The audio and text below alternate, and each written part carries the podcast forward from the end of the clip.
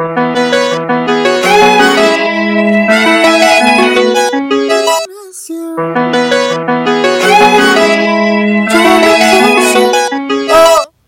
everybody. Several years ago, with a group of Christians from school, I took part in something called a Journey of Generosity, which was put on by the Generous Giving Organization. It's a Christian nonprofit dedicated to inspiring Christian generosity. It had a series of group discussions, stories, as well as periods of reflection. But it was really compelling to me because they never once asked for money. They didn't even suggest specific organizations to be generous towards. They only ask that we recognize the blessings we have been given and that we be good stewards of them. From this experience, it became very clear to me and helped me connect that our faith, as well as our time and our money, is very much intertwined. So, among other ideas that they talked about, they offered perspectives on giving, like investing in God's eternity, as well as talking about the lasting joy that comes from giving, and also the very real idea that you can't take it with you in the end. But two things in particular really stuck out to me, and the first was a reflection question, namely, am I living the life worthy of the gifts that I've been entrusted with? So when I stand before God, will he say, "Well done, my good and faithful servant," or would he be disappointed? And I can say I didn't really like the conclusions I was coming to. The second was a more pragmatic application, but it ties into the first, and that was the idea that giving is the antidote to selfishness and materialism. And so that seemed like a really good place to start for me. Today, I see giving as a real and tangible way that we can live out our mission as a church to glorify God. We are helping individuals, we are restoring our city, and we're joining with fellow Christians to help set the world to rights and to be made new in Christ. For me, giving has personally been a really powerful tool of spiritual growth. And I believe when we practice it and cultivate a generous mindset, we're being made new ourselves.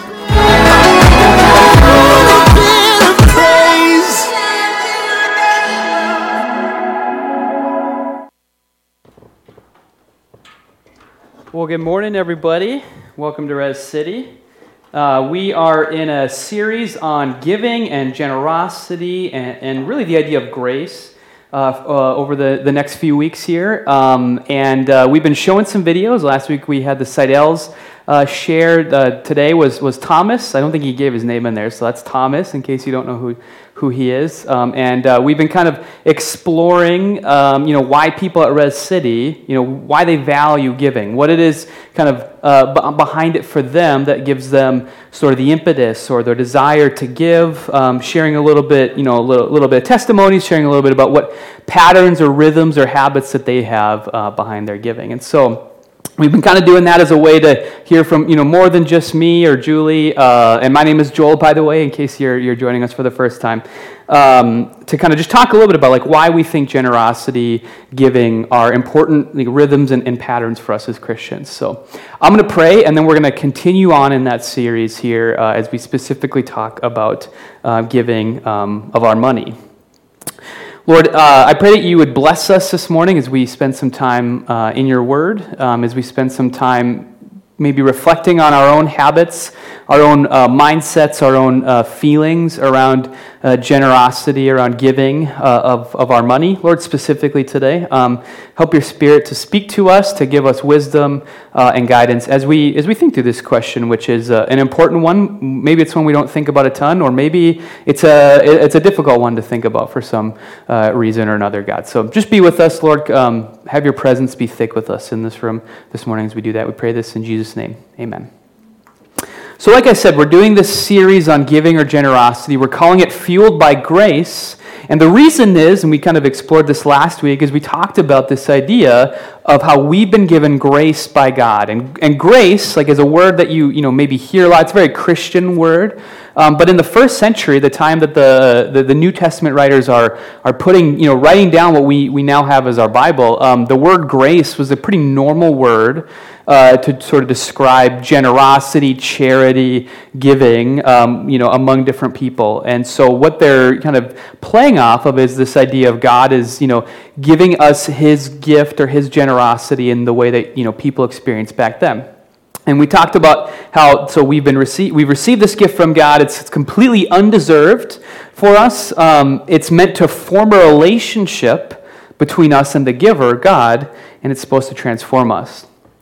Now today, we're going to talk a little bit more specifically around generosity and giving with our actual money, right? The stuff in our wallets and our bank accounts, and kind of how that plays off of this idea of us responding to the generosity that God has given us. But before I get into it, let me just start by saying and kind of reiterating what I said last week. We're not doing this sermon series because we're we need money and we're crap, we better talk about money to make sure we meet budget. That's not at all our motivation, behind this. So you'll notice it's the beginning of a new year, right? So we're not coming at the end of the year where we need the money or something like that. And actually, I'll go even further and say this is something that I would boast about to other people about you guys. When you read Paul sometimes in the New Testament, he'll boast about different churches in some of his letters. I would do the same for us at Res City. We've been a very generous congregation. And I actually remember when we were doing some of our training before we did church planning, one of the things that we heard that was really stood out to me, it's kind of always stuck with me, is one of the main measure for whether a church plant is going to make it or not is whether or not within 3 years they're self-sustaining, in terms of their giving and sort of making sure that they're not relying on outside support in order to keep the lights on, right? And so if you can't get there within 3 years, you had a pretty poor chance of making it as a church plant. We were fine after a year.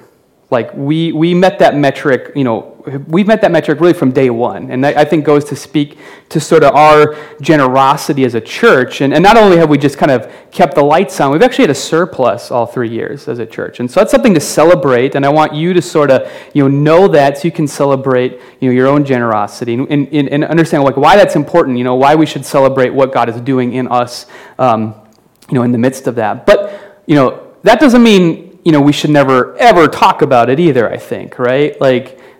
This morning, every Sunday morning, Ian was up here tuning his guitar, and, it's because, guitars get out of tune. Instruments, you have to kind of put in the regular work to make them sort of do what they're supposed to do, right? Even if the guitar is, supposed to do this thing, it might kind of play it, kind of right if he doesn't tune it. It still needs to be tuned every week, right? And that's, I've used this analogy before, but we need to tune ourselves, I think, regularly back to sort of the important aspects of the gospel so that we can live it out, right? Guitars get out of tune because of things like humidity, temperature, just normal wear and tear, just natural causes, a guitar going through life, right? And we can get out of tune just by going through life as well. As different, things in our own environment sort of, impact us, we can get out of tune in different ways as well. And so it's important to just talk about things, right? Even if we already value them,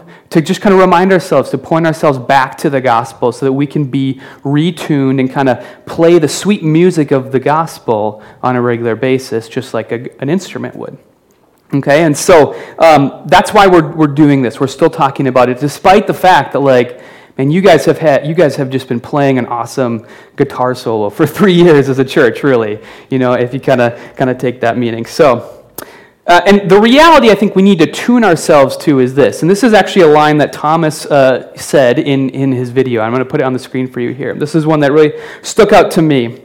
He said, "I see giving as a real and tangible way that we can live out our mission as a church to glorify God. We're joining other Christians to set the world to rights and to be made new in Christ." All right? He says it's a real and tangible way that we can live this mission out, right? It's not just talk.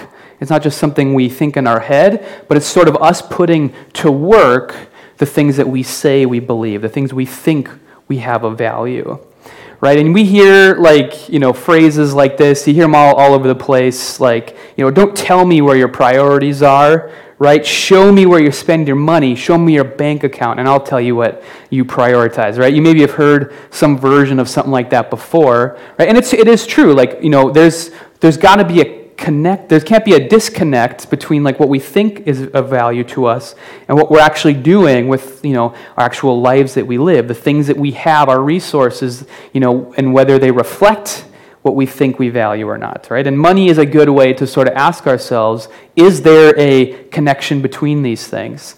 I think a lot of times Christians, we can be really good at talk, right? We can, you know, use a lot of good Christian-y language like love and grace and generosity, but we're not always the best at sort of connecting our actions to those, you know, words we like to use about ourselves.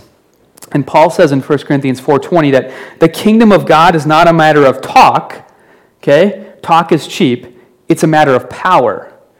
Okay, and so, like, if we're going to really think that the kingdom of God is coming, like, we should see that around us. It should be transforming us and changing us. And what we do with our money, like, that's something we use on a daily basis, right? So if our money, like, what we do with that is not connected to what we, you know, believe about the kingdom of God coming to earth in power, we should, you know, ask ourselves, why is this disconnect here? Like, what does it show about what I actually value, and how can I sort of make it be a value? Okay? Now, money is at its best when it's a tool to get godly things done. All right, I think that's how we should view it. And we'll talk a little bit about, like, you know, is it good to have, you know, should we not have a lot of money? Is it okay to be wealthy? I want to get into some of that stuff today, but I want to set it up by talking a little bit about going to a kind of a tangible, concrete thing in Scripture that sort of helps us, you know, understand or get a, you know, image at what, you know, people in the early church are doing with their money and how they're viewing it and how they're talking to each other about it. Because the Bible, it is a record of the work of God, right? It is not just a list of, you know, rules or commands or theology. It's a story where we see people like us who really are in the same boat as us today, you know, living in a certain way. And we can sort of look at what they do and be, you know, get wisdom from that, be inspired by that, be challenged by that, get wisdom from that so we can live in a similar type of way. And I think perhaps one of the most fascinating parts in all of the New Testament that I would guess a lot of you have never heard of is what we're going to be talking about today. It's something that the Apostle Paul was really passionate about. You read his letters, and my guess is, like, you have rarely had this emphasized as you have read through or heard other people talk about his letters as much as of value as he thought it was. Okay, and actually, you know, what I'm about to tell you about here is something I can never remember hearing a sermon about in my life. Okay, and I've been going to church since I was a little kid, so it just kind of shows that. But this is a really, really important thing to Paul, and it's just called the collection. This is what he, the word he uses to describe this project he's working on. He described it this way in a couple places. 1 Corinthians 16:1 is where he's, you know, kind of specifically is talking about the collection and using this terminology for it. But he actually references it in 2 Corinthians as well, in the book of Romans, maybe the book of Galatians, and it's actually kind of implied in the book of Acts as well. So it pops up a bunch of different places. And what it is it's this large, widespread fundraising project that the early church is engaged in. And it helps us to give a kind of a window into the role that money played for the early church. So I'm oversimplifying this a little bit here, but the early church was kind of separated geographically into two churches. Okay, like I said, I'm oversimplifying this a little bit, but you had the church in Jerusalem, which is pretty much made up entirely of Jewish people, and then you had the churches outside of Jerusalem or the region of Judea, kind of all throughout the Roman Empire. Paul is not the only one who planted all these churches, but he did a lot of them, and they are made up of some Jewish people that are living in these places, but they're also made up of a lot of non-Jewish people called Gentiles. And so, the Gentile churches, especially the ones that Paul was overseeing, he is going around and he's actually sending his associate Titus, someone you may have read about. You've heard that name as you've read through Paul. He talks about this guy Titus. He's actually his kind of key associate in helping him fundraise this gift of money. And they're raising this money so that they can give a gift from these Gentile churches to the Jerusalem church. Now, when you do something like this, sometimes you get a target put on your back, right? When you start to go in and ask people about their money, like you start to make people a little bit uncomfortable. And so we know that Paul received some criticism for this, right? To the point where it, maybe could have undone some of the work that he had started of even planting some of these churches, right? Because he's going around to these churches. He's already, he already started them. He already said, this is what it looks like to follow Jesus. He's kind of laid out the basics. And now he's coming back to them and he's saying, oh, hey, beyond what I told you before, I'm actually can you give me some money, right? And I'll tell you what it's for and stuff, but I need you to give, beyond what you're already giving. And he risks sort of alienating them by asking them to give money to people that they never met, they likely would never meet, for some grand project that Paul was really passionate about. And so, he would get questions probably like, can we trust this guy? This is a lot of money that he's asking us to raise. We could really use this money here instead. I can think of a lot of ways to use this money if we raised it here and put it to work within our own community or city. That would, be a lot of value for us. Why should I care what's going on in Jerusalem? And, this is a question that was sort of common to ask in the ancient world because, Paul's not the only person going around city to city asking for money, is how do we know he's not skimming a bunch of this off the top or that he's even going to deliver this money to Jerusalem? There's no internet. We can't text the people in Jerusalem and make sure they get the money, right? We've got to sort of just trust him. Okay, and so actually, as part of showing that they could trust him with this money, he actually put a group together of people. Acts tells us that they all delivered the money to Jerusalem together, kind of representing a bunch of these different Gentile churches. And so that was probably to ensure that the collection made it there, that Paul didn't, run off with the money or skim some of it off the top, and also to protect it, okay? There was no Venmo in the ancient world. You couldn't just, do a bank wire transfer to some people who lived in a different country. You actually had to take the money and you had to, travel with it from one place to another. Now, imagine you've got a large sum of money, it's gold or something like that, right? And you're carrying it in a bag, and in the ancient world, there are bandits, that are waiting to, on roads to, kind of come out and get you. So, you had to be extra cautious when you're carrying a lot of money. And so they have this whole party of people that go with Paul to take it to Jerusalem. It sounds like, the point of me bringing all this up is, this is a lot of work. Okay, it was not an easy thing for Paul personally to do, and it actually, could have endangered his life in even traveling to bring this money to Jerusalem. Okay, so all that to say, Paul saw all of this discomfort to him as worth it. And the question is, well, why is it? Why is he willing to go out on a limb to collect this money and deliver it to Jerusalem? And there's actually a bunch of reasons that Paul gives in his letters. And I'm going to go through a few of them here, compiled by a scholar named Michael Gorman.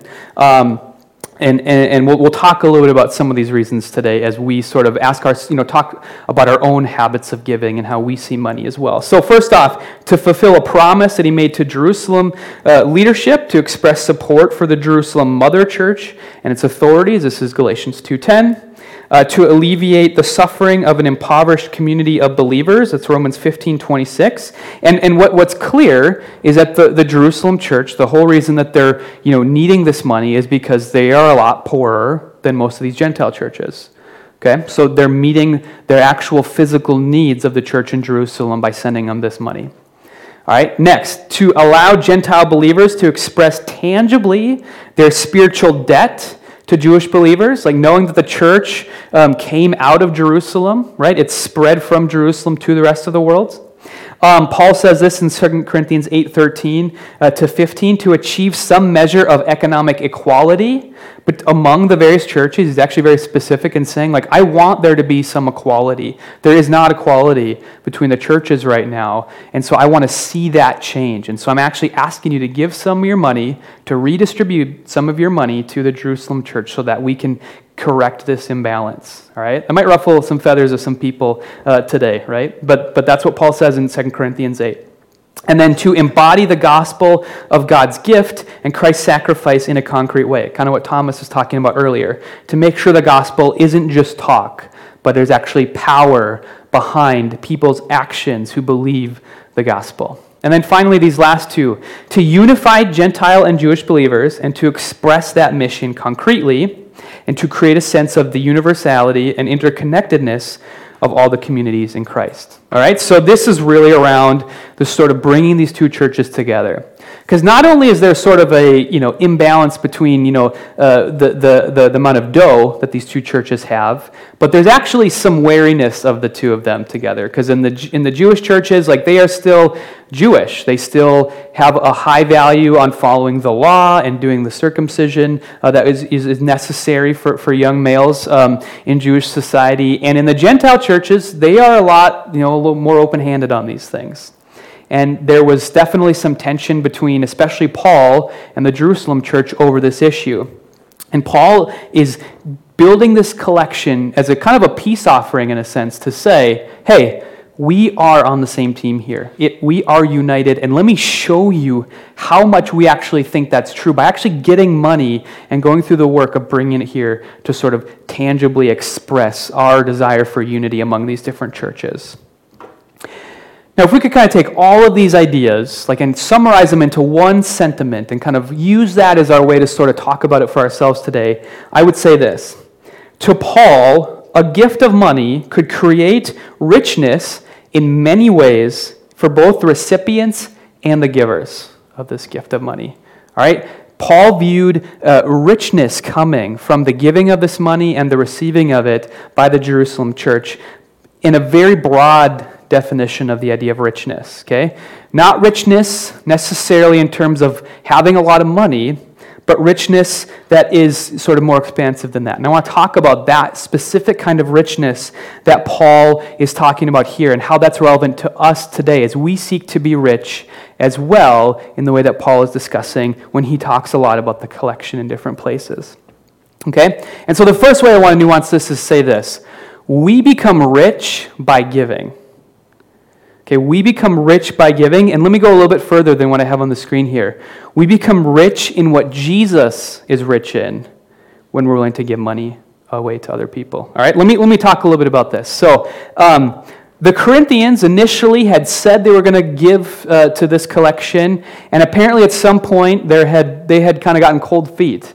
And they were kind of pulling back on this promise to Paul to raise some money to give to them. And so in 2 Corinthians, among other things, Paul is sort of writing to them to sort of respond to their cold feet. And so here's some of the, it's actually 2 chapters long, 2 Corinthians 8 and 9. We won't get into all that today, but let me hone in on a couple things that he says to them to try to encourage them to follow through on their commitment. So this is chapter 8, verse 7. He says, "But since you excel in everything, in faith, in speech, in knowledge, in complete earnestness, and in the love we have kindled in you, see that you also excel in this grace of giving." So he's telling them, listen, you are rich in speech, in faith, in knowledge, in love, and these things that you guys value. And he's kind of buttering them up as you read through the letter. He's kind of going out of his way to, tell the Corinthians, you guys are really great, but we know what would make you really, really great is if you would be rich in this way as well. You would be rich in giving away of your money as well, okay? You want to be well-rounded in your faith, right? You don't want to just be good at some things and not good at others. You want to be really well-rounded. Here's a really important way. Be willing to give of your money as well.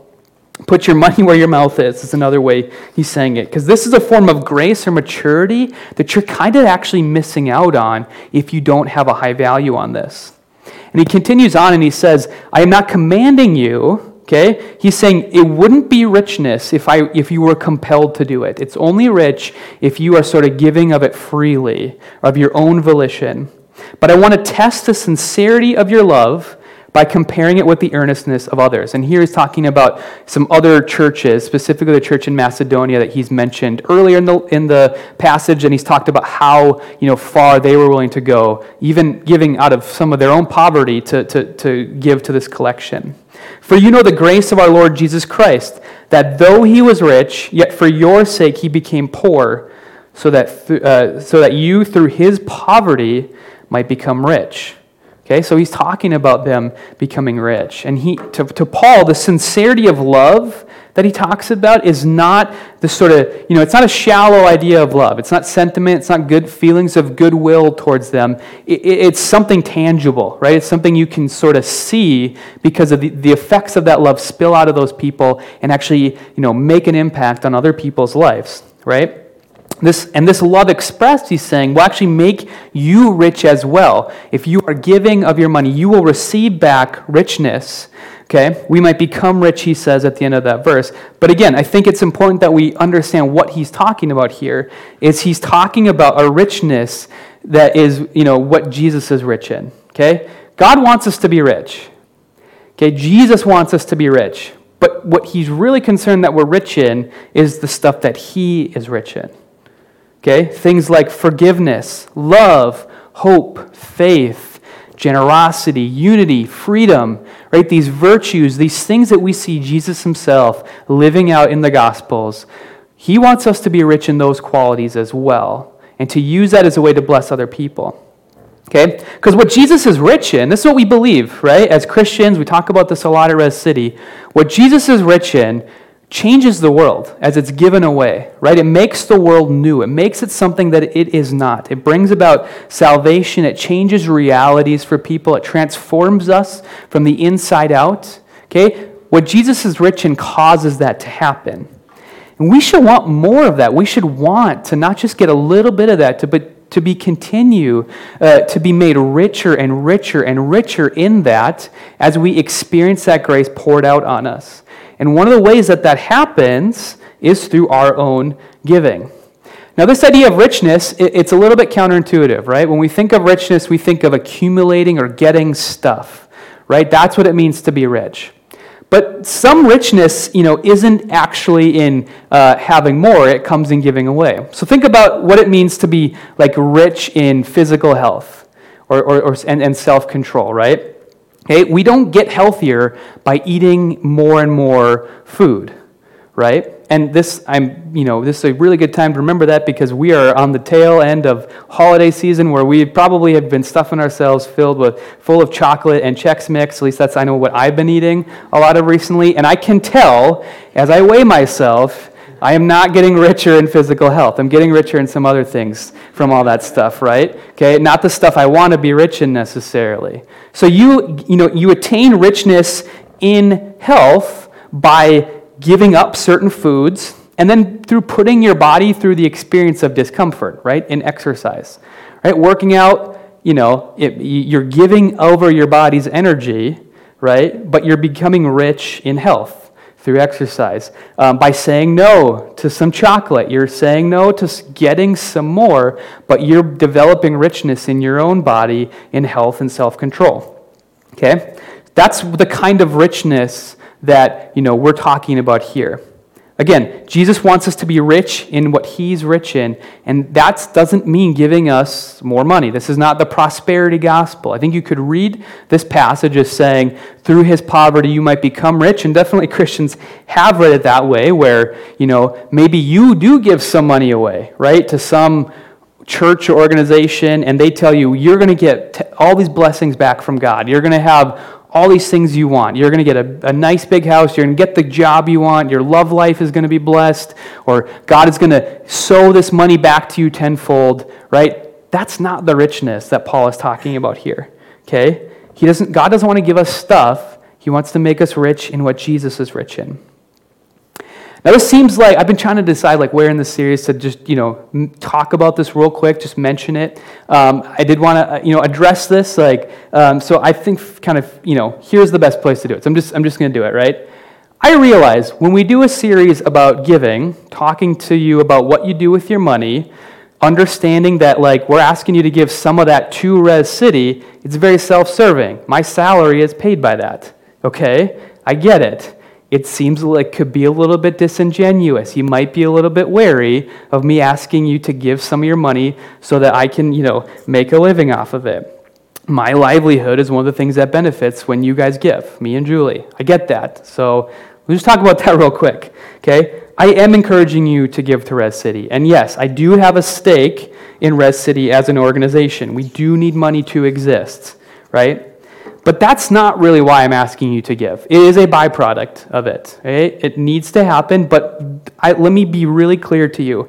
Much more important to me, to Julie, to our leadership team and our governance team, the people who are kind of charged with keeping an eye on stewarding the giving and the generosity that you have, our stake is in you guys. Okay, it's not in the organization of the church, right? It's not in our 501c3. It's not in that. It is in you guys, okay? And, we sincerely believe that, we want you to be rich in Christ-likeness and that you will be made rich, as you are acting more generously.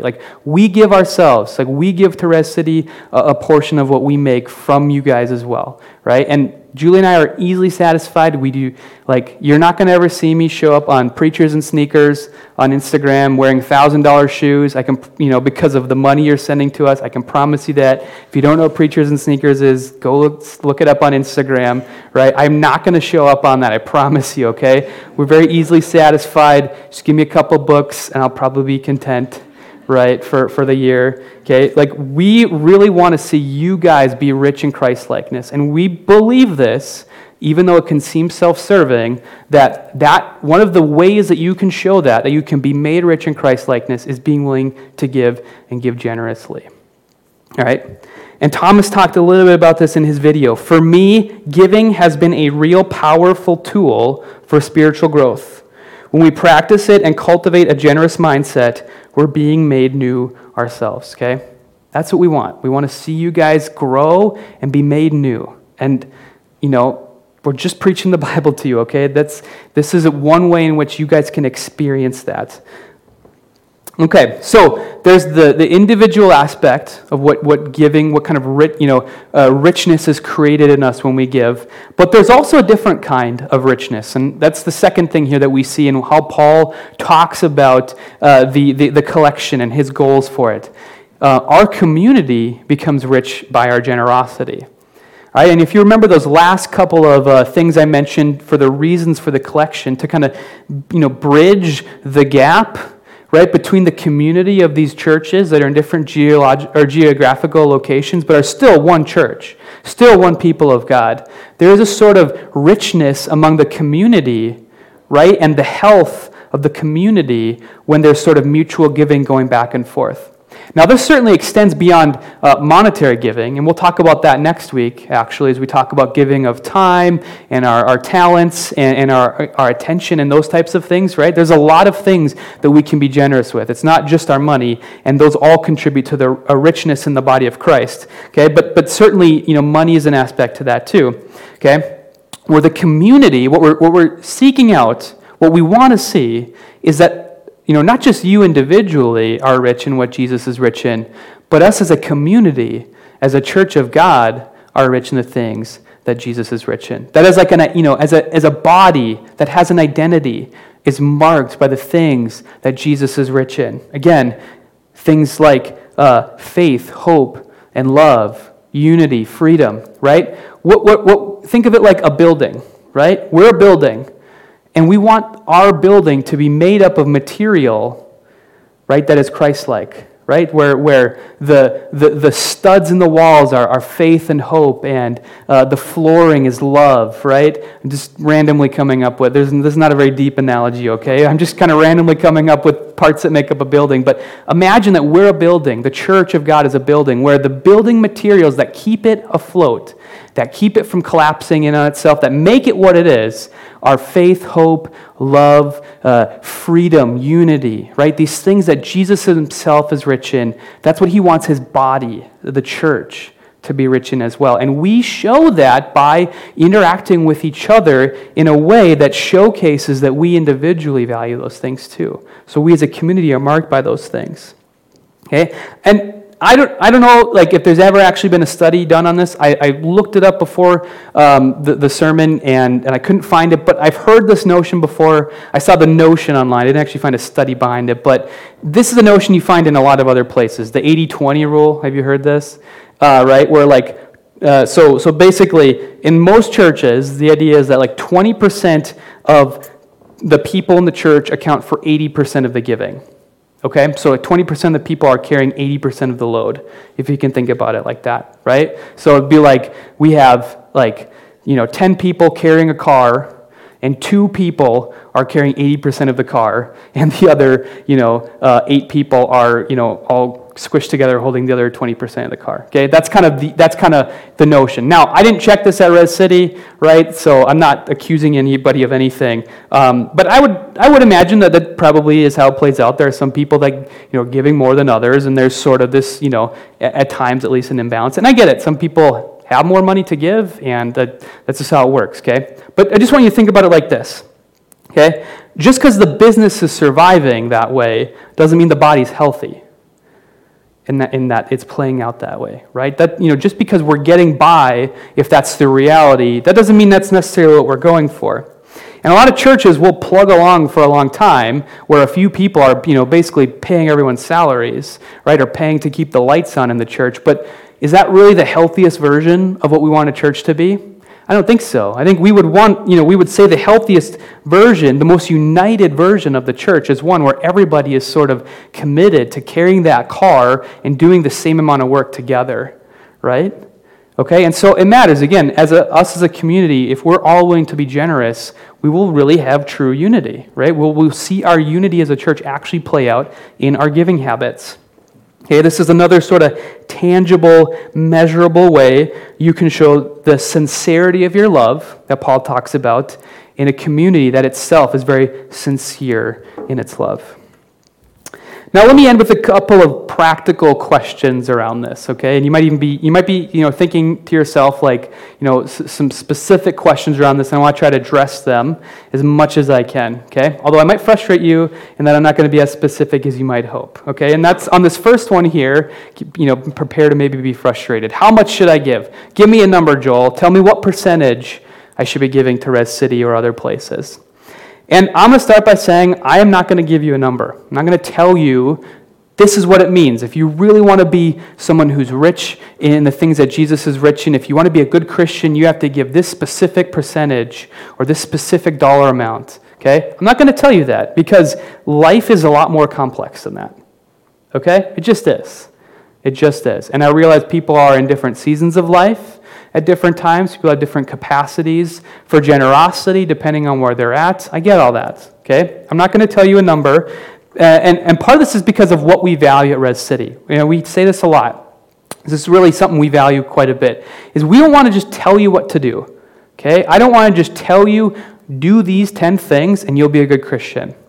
I would rather teach you how to think in a way that is Christ-like, so you can, with the wisdom of the Spirit and in conversation with the rest of the community, make wise decisions that show maturity in Christ-likeness. And so I want you to actually pray about this, think about this, talk with others about this, and sort of be equipped by some of the things we're talking about today to make this decision on your own. Okay? The traditional number, the number you hear a lot of times, is 10%. Okay? And I think, there's nothing wrong with that number. It's actually a really good baseline. How we get there, is it's kind of more tradition than anything. It's really, Paul never says give 10%. There's really nowhere in the New Testament that says do 10%. It does come out of something in the Old Testament, but actually that number might not even be right anyway. So it's a good baseline. It's maybe a good place to start thinking about it, but I'm not going to tell you, just give 10% and you're golden. Okay? I think, when we ask the question, how much should I give? A lot of times we're asking it from the standpoint of, what's the least I can give and still feel like I'm doing a good job, right? That's our starting point. I would encourage you to flip the question around and start from here and see where you get to, okay? Why only be somewhat rich in what Jesus is rich in, okay? Why would I not look for more ways to continue to be rich in what Jesus is rich in through my generosity? And if that calls you to give higher than 10%, as you process through that question, you pray through it, that's not a bad thing. There's nothing wrong with that. And so here's something more tangible for you to consider, okay? I'll say this. In your monthly budget, you should notice something's missing, right? You should actually be I'm giving up something in order to be generous. I think a lot of times we can approach it and we can be okay, here's all the things that are most important to me, and whatever's left over, I'm going to give that away, okay? Because I don't need it, right? But I think true generosity is sacrifice, where you're actually saying, I actually might not get something that I have on my list this month because I think giving that away generously is worth more than getting that thing, okay? I think that's a better place to think about it because that's actually sacrifice. It's not sacrifice to say, I don't need this thing, okay? I'm going to give it away to somebody else. That's not sacrificing. Sacrifice is actually saying, I'm going to live without, like a trip this year. I'm going to cut a couple of streaming services out. I'm going to say no to some restaurants this year, okay? Identify something. Say, I'm going to give this thing up. I'm going to put it towards giving generously to the kingdom of God instead. And you can actually start to see in yourself, I do feel like I am giving, some commitment to the grace of God that has been given to me, okay? Jesus sacrificed his life so I might have life. I can sacrifice some stuff as a response to that as well. And so it should maybe look a little bit more like, we're going to cut this thing this month or this year so we can give generously. Now, consider this, and we're actually going to talk about this a lot more in an upcoming series here after this one, but a lot of things that you might be cutting out of your life, you might actually find you have more benefits from cutting them out, right? These are, a lot of what we spend our money on, actually, they do limit us from growing in richness and Christ-likeness, okay? There are things that take our attention, that seduce our heart away from Christ, that create distraction in us, and they don't really give us any benefit except maybe in the moment, right? Like it distracts us, it kind of gives us a temporary boost or something like that. But really, what is that? That's like a candy bar, right? It feels good going down, and then the rest of the day, you're like, why did I eat that thing, okay? A lot of the stuff that we put our money towards, when we really look at it, is stuff that is not actually benefiting us a whole lot because it might actually be creating a bit of a barrier between us and Jesus' presence. Now, like I said, that's a bit of a preview for some stuff we're going to be talking about in an upcoming series here for kind of the rest of the first part of 2022, starting in a couple of weeks. But just consider, like, why not cut some of that stuff out in order to, no longer have the barrier of the streaming service that you could, use to distract you, that you can now put towards praying, towards spending time with God, towards spending time serving, towards doing these things that bring you closer to Jesus and actually give you greater benefit than whatever you were going to spend that money on. Okay, last practical question here. Does being rich in Christ mean that I shouldn't be wealthy? All right, this is another question we might ask ourselves. Like, let's say you're like, I'm really committed. I want to be generous. Does that mean it's bad for me to have a lot of money in my bank account? Like, even if I have a lot of income, I have a good job or something like that, is it, should I be living at the lowest possible version of my means, right? Okay, and I'll say this. To start, the gospel is neutral on this, all right? There is not a, there's nothing in the Bible that says you're a good person if you have a lot of money, right? There's also nothing in the Bible that says, like, you're a good person if you don't have a lot of money, okay? That's an oversimplification of things. And, we talk a lot about the prosperity gospel, this sort of false gospel that says, God wants to give you lots of stuff and lots of money. That's what, the main thing we get from Jesus is. There's a version of that that's sort of the equal and opposite version of it that says, like, we are really good people if we don't have anything. If we live in poverty, if we just give all of our stuff away, God will be happy with us. And that's not necessarily true either. I think that's a spectrum we want to get ourselves off of. Okay, that's not a helpful way to think about it. And last week we talked about how God's grace comes to us sort of despite any good or bad thing about us. It comes apart from them. Any value we might have of ourselves, the grace of God comes to us apart from it. That includes whether you're wealthy or you're poor. God's grace comes to both alike. Okay? And we know that in the early church, like, there were some, at least somewhat rich people. We don't know how rich they were, but, like, had some wealth and let people meet in their homes, like Lydia in the city of Philippi. We know she was trafficked in some pretty popular purple dye. It's called, and it's what rich people would get to dye their clothes purple, because that was that showed you were wealthy in the ancient world. She sold the dye that made your clothes purple. You like to think that she probably made a pretty good living off of that. She had a house that people were able to meet in. That was a pretty uncommon thing for the early church, okay? And, the church needed some money in order to do anything in the ancient world, right? And largely, some of these wealthier people helped make some of that stuff happen. And I've always been struck by something Michelle Lee Barnwell said in a book I was reading, that the early church sort of just assumed that some people had some things that other people didn't. They weren't super concerned with how it got to be that way, but they were really concerned with what they did with that.